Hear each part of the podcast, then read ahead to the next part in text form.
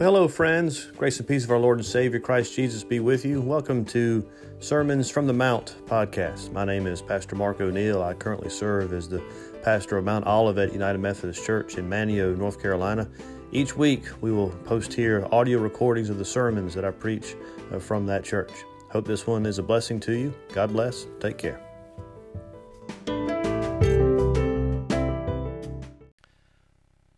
Sermon text this morning from, comes from the Gospel of Luke. We're in the fourth chapter. We're going to take a look at verses 1 through 13. So, again, this is Luke chapter 4, verses 1 through 13.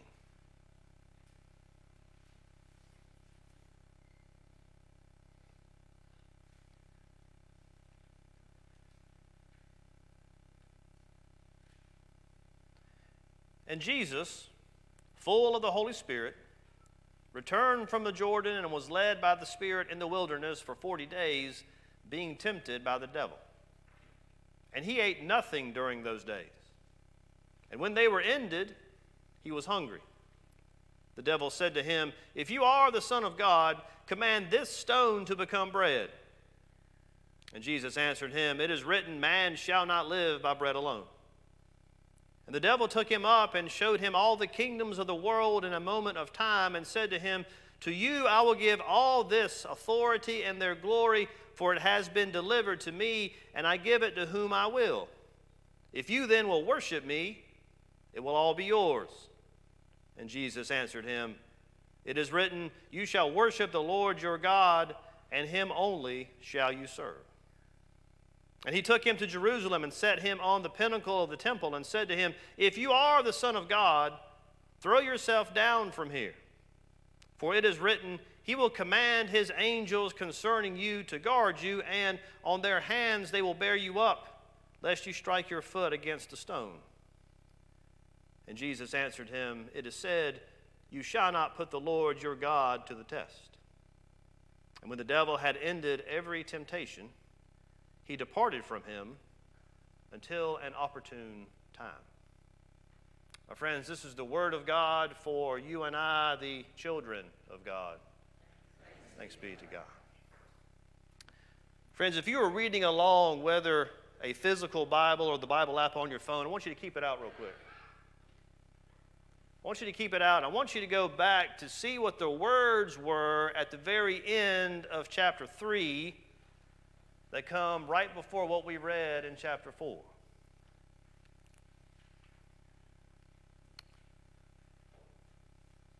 The words immediately before Jesus entering the wilderness are, at least in my translation, the son of Adam, the son of God.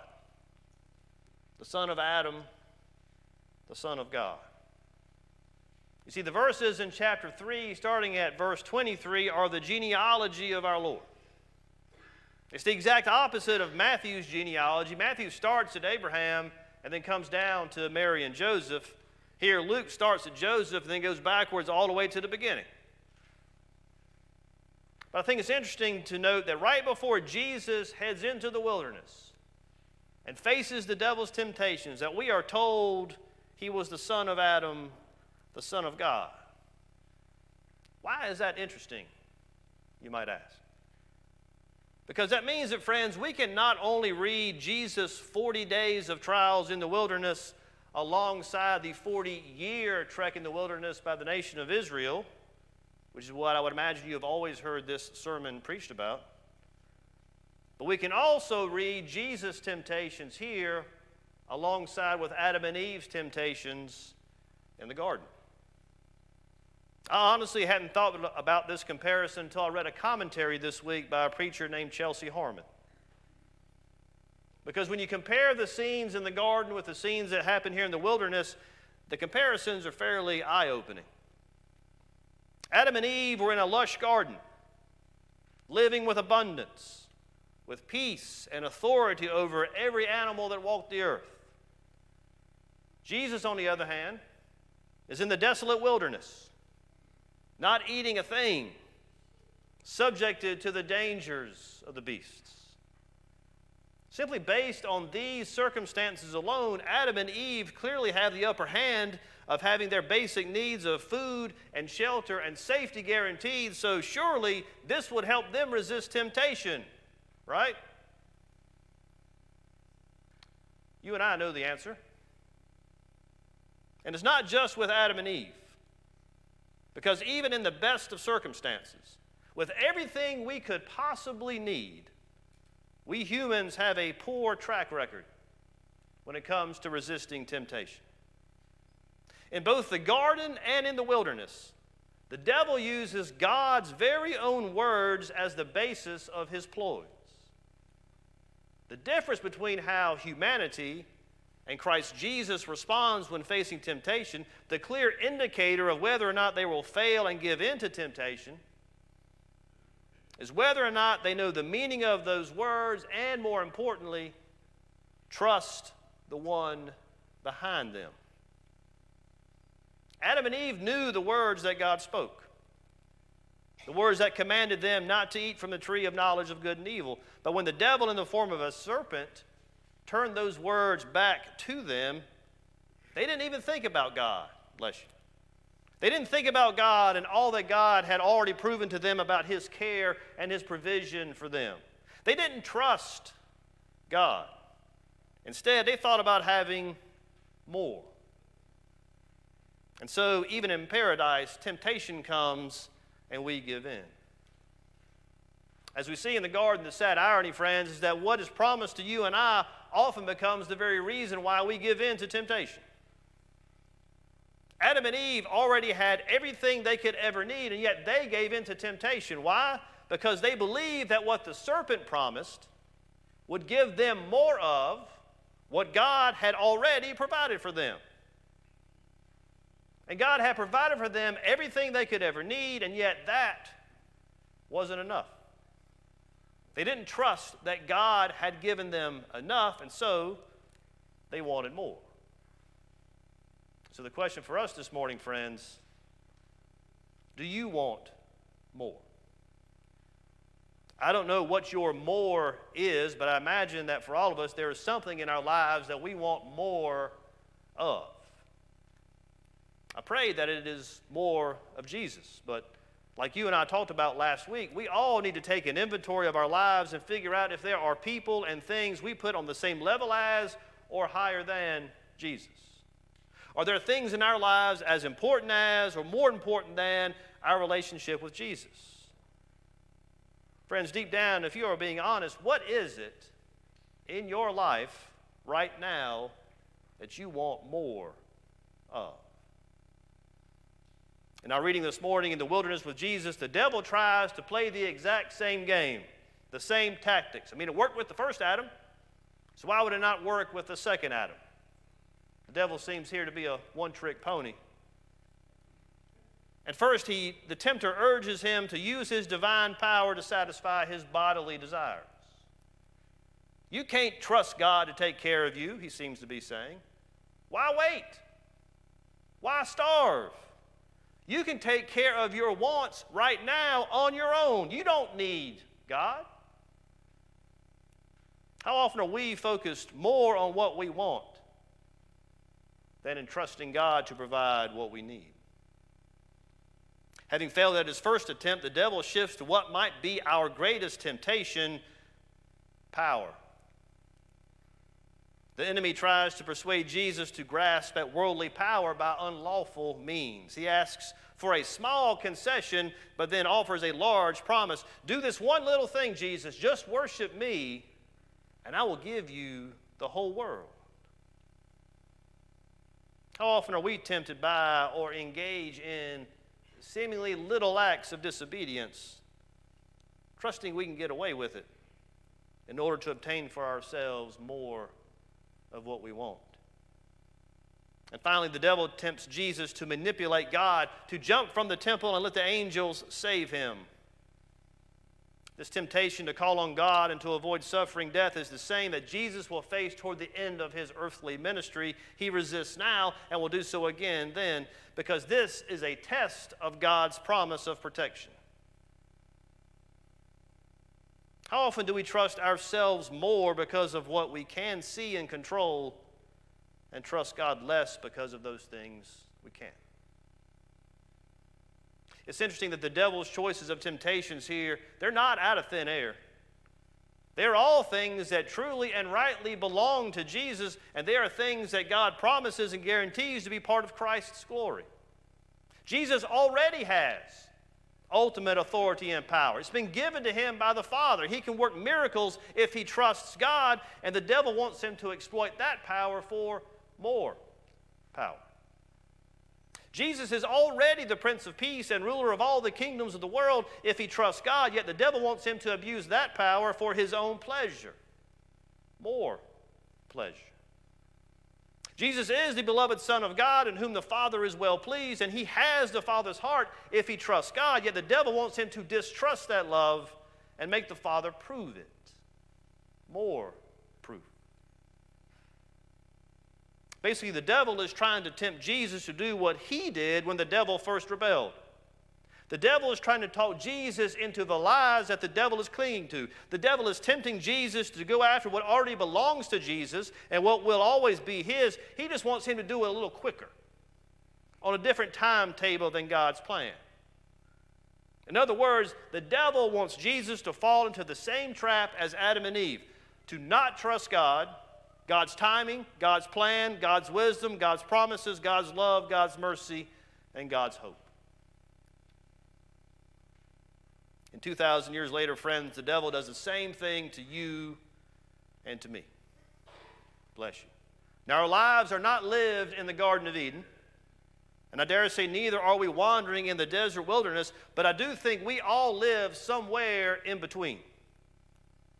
Our lives are those that vary between joys and sorrows, plenty and want, contentment and worry, addiction and recovery, temptation and sin. And in every season, while we are certainly aware of the presence of God, we are also in every season, unfortunately, also subject to the tempter. If we get too close to God, He's there to try and knock us back. If we get too low, He's there to put His foot on us to keep us down. And in the plains of life, he lingers around at arm's length so we forget that he's around and he can catch us slipping or sleeping. So, how do we cope? How do we fight? How do we withstand temptation and make sure that it does not lead us down the path of sin? Well, the answer, at least from our text, would appear to be Scripture, doesn't it? Each time Jesus was tempted, his answer was couched in Scripture. He stood on God's word that he knew and had them at the ready, much like a gunslinger with quick access to his pistol. Our dear friend J.C. Ryle writes this We ought to be diligent Bible readers because the Word of God is the sword of the Spirit. We shall never fight a good fight if we do not use it as our principal weapon. It may well be feared that there is not enough Bible reading among us. It may well be feared that there is not enough Bible reading among us. I had the privilege of attending a gathering of the Outer Banks Sportsmen's Fellowship this past Thursday night. A number of the men here at this church attend on a regular basis, and it was a great time. Great not because they fed us ribeyes and baked potatoes, Great not because they served some of the best banana pudding you will ever have, and I know because I had a second one just to make sure the first one was as good as I thought it was. It was great because almost everywhere you looked, you saw a man carrying around a Bible.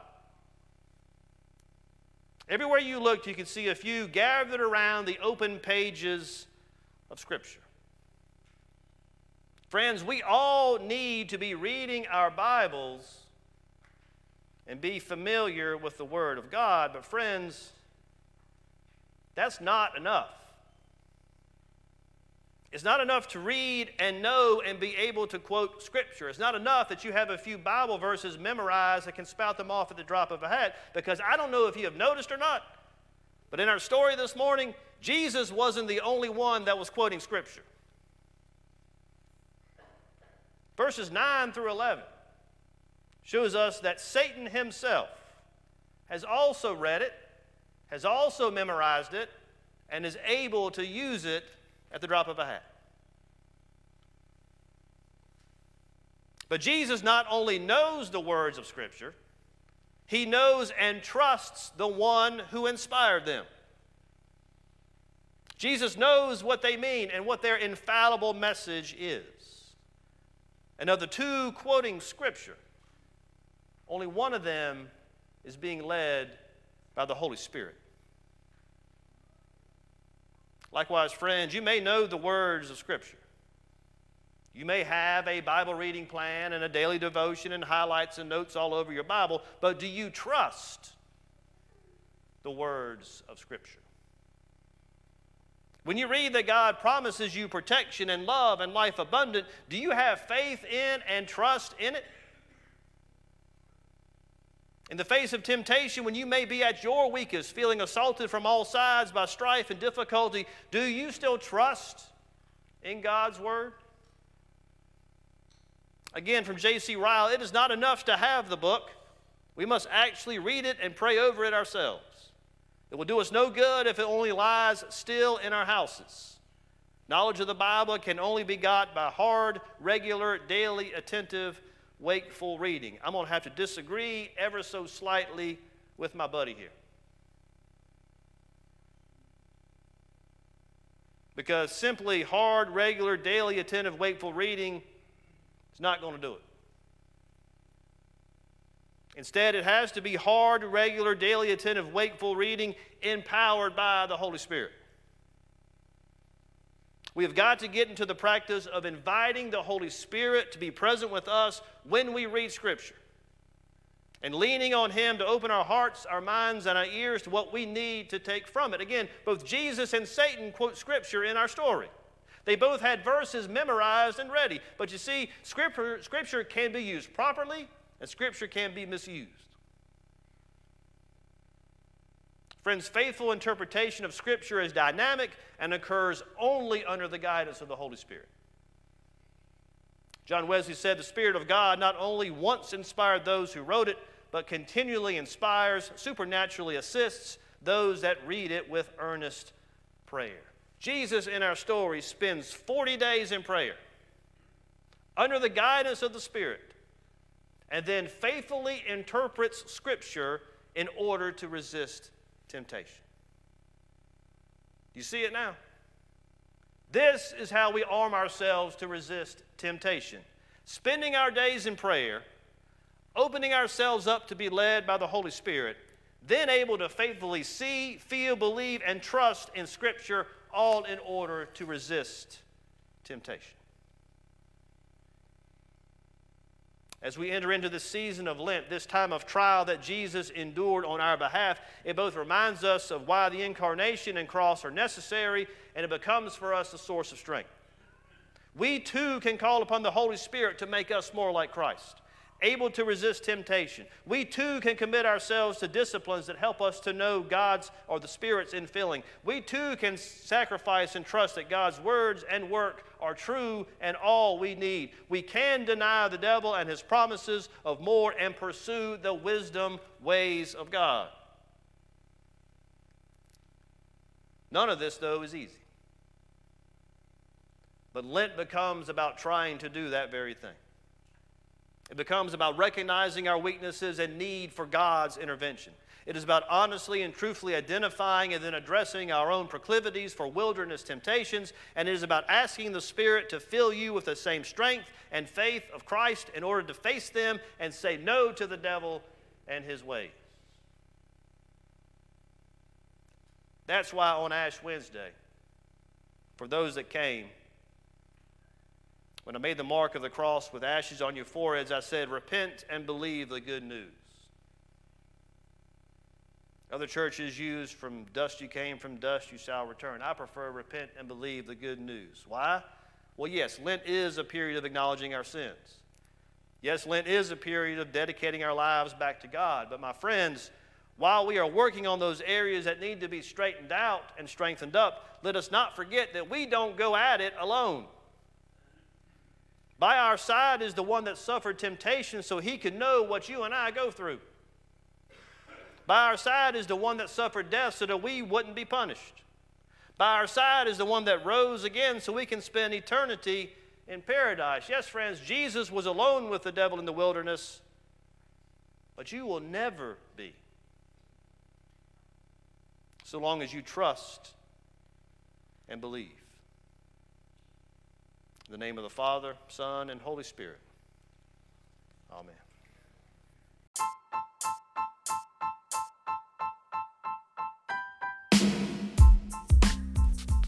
Well, hope you enjoyed this week's podcast. Until next time, God bless. Take care.